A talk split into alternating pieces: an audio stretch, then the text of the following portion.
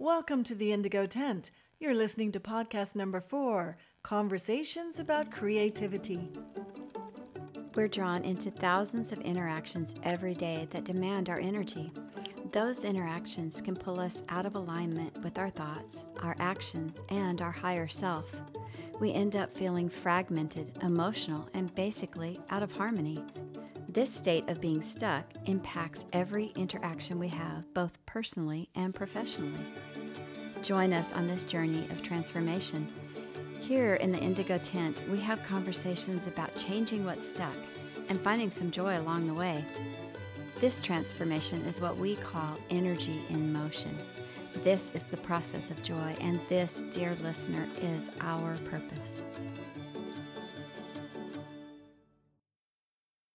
Welcome to the Indigo Tent. Hi, Zella. It's so good to be here. Yes, it's really good that you're here because you're here in my home visiting for a few days, and it's been a delightful time. Yes, your home tent. True.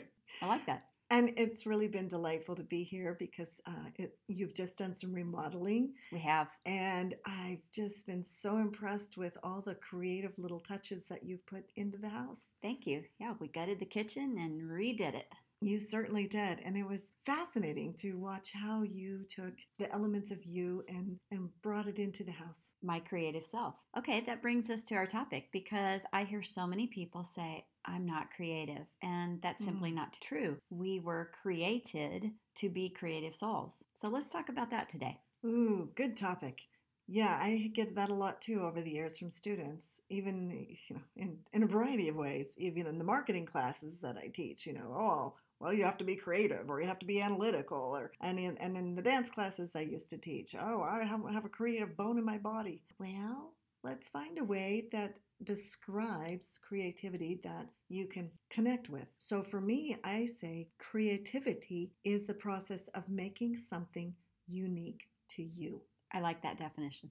Nothing is original anymore. Everything's been thought of, everything's been hashed out, but it's how you think about it, The spin you put on do it. Right. It, it's how you write your name, how you arrange something in your, you know, on your wall.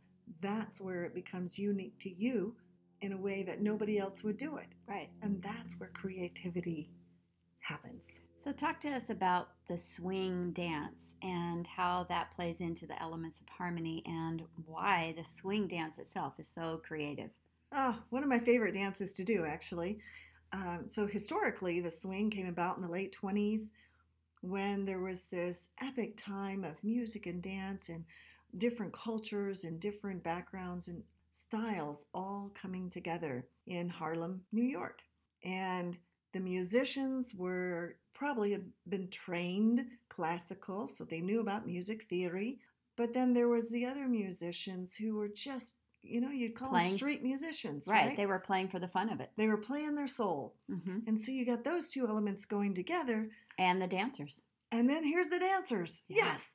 And so it's like they're making up dance steps in the middle of musicians making up new ways to play songs. Right. And so that's just the epitome of the creative process. Yeah, it is. You're right. Yeah, and then you had these these you know amazing people like Frankie Manning, who was credited with inventing a lot of the aerials or the the lifts and the drips, and and it was there every week. You know, they'd go to the Savoy Ballroom and they'd enter in these contests, and oh, let, let's try this move, because they're all trying to you know outdo the moves so that they could win the contest that week and let off some steam. Yeah. And be their creative, unique souls. Exactly. And so I took that energy with me when I would teach my classes years ago. And I, I remember this one particular student athlete who came into it, would happen to be a dance class, and she's like, Oh, I'm so not creative. We had done this activity where they could take different um, step patterns and put them together in their own way. And she, and after that activity, she said, This is the first time I've ever felt creative. It and was- wasn't she an athlete? And she was an athlete. So I'm sitting here thinking, oh my goodness, creative isn't about, you know, music and dance and artsy stuff. Creative, every time you dribble that ball down the court and try to f- navigate your way through all those people uh, to get a shot in from some angle, that is the epitome of creativity That on the makes sense. court. Yeah, I like that.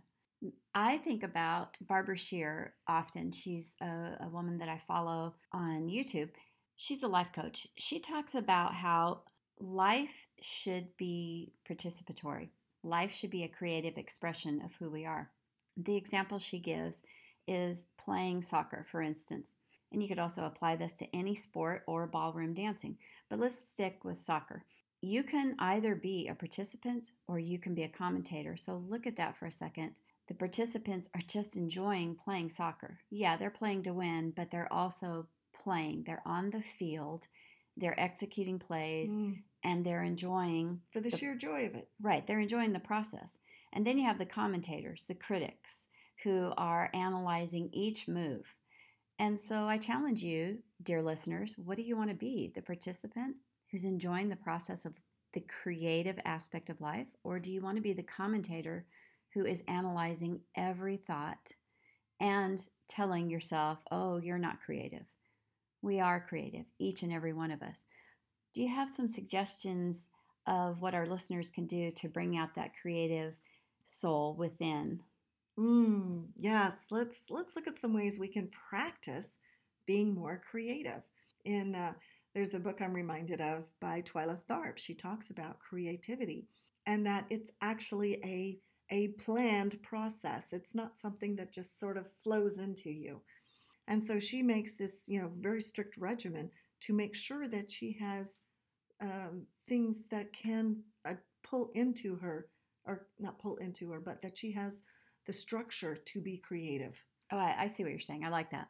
Yeah. So it's it's really it's about looking at um, kind of get out of get out of your daily box your not your daily box but get out of the box mm-hmm. of your daily routine uh, think about you know beat to a different drum try a different rat race not to borrow that expression but how do you you know how you go about your day look at the way that you function and yes it might be oh this is very safe and this is very secure and i know what to expect but guess what life is busy happening when we're planning.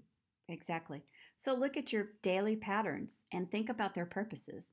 And within those patterns, what can you do? What can you change so that you allow yourself room and space mentally and physically to play with those ideas, to change up some patterns and do something different, do something creative within that rhythm of life? Yeah, find a better way to experience that rhythm of life. Exactly. We want to leave you today with a quote from Albert Einstein, the most creative genius out there. He said that creativity is intelligence having fun. Let's so let's have some fun in the tent of life, not just in the indigo tent. Take what we're talking about in these conversations and find a creative outlet for your life. Maybe you already have, maybe you need to pick it back up. Do something creative today for yourself and for the people you love. Absolutely. Thank you, Zella. That was awesome. You're welcome. And we love you, dear listeners. Go out and be creative. To tap into our higher self, we seek to align the elements of interaction with harmony. What element will you use today to transform you into your highest self?